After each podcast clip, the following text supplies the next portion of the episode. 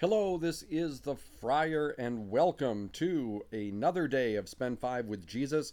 Today is Monday, April 12th, 2021, and it is wonderful to have you with us. Just a note at the beginning you can subscribe to our podcast, The Friar, by going to our website, thefriar.org. You can uh, enter your email address for notifications when we post, and you'll see uh, connections to a whole bunch of podcast providers where you can go and subscribe. And if you do subscribe, please give us a five star rating. It helps uh, us to be uh, better discovered and it brings more people into the benefit of silent prayer. It is understandable that with the world we live in today, we feel afraid. There seems to be an ever increasing amount of anxiety in our lives. Studies bear this out. Our mental health is not so good. And there are many reasons for this. For one, we are in a pandemic, which has only heightened our divisions.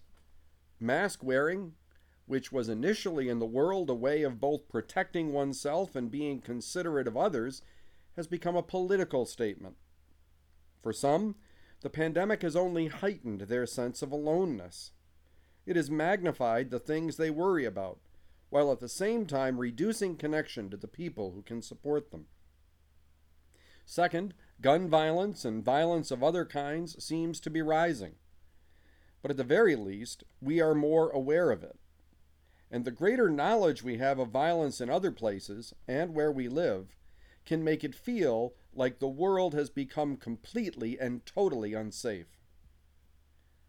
Sadly, some people are coping with this by using more drugs. The opioid crisis in this country has ruined lives and has cost some as well. Some of this is because some people are feeling left behind. Others see their jobs lost. Still others see little hope for the place they live. And I am aware of more than one study that suggests a lack of connection to others is a major source of addiction. Moreover, some drugs have no trial period, in the sense that they can be addictive after only one use. Social media, which was supposed to help us to become more connected, often serves the purpose of isolating us. The problem of bullying, for example, is not new. But now, through social media, one is not only bullied in a single setting, like school, but everywhere, every day, every hour. What started as a way to keep in touch with people we know has denigrated for some into a forum to shout at and shut out people with whom they disagree. And there are personal areas that can be anxiety producing. There is brokenness everywhere, even in our church, sometimes even caused by the church. But today's first reading helps us to see the solution.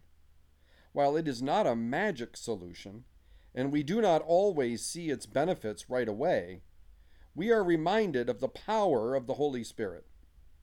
For people of faith, even though they are not immune from these problems I mentioned, they are in a position where they have been shown to better deal with them. One strong indication of the Holy Spirit is the building of community. Yesterday, it was the oneness of the community that was highlighted in the first reading. Today, it is the refuge the Lord provides for us. And so today, think of the refuge of the Lord, the comfort of the Holy Spirit. Seek it and find it in your life. Ask God to come into your heart to give you the peace that surpasses understanding. Spend five with Jesus today in silent prayer so that you can discover the peace the world cannot give. I'm praying for you. Please pray for me and let us pray for each other. And I'll see you tomorrow. God bless.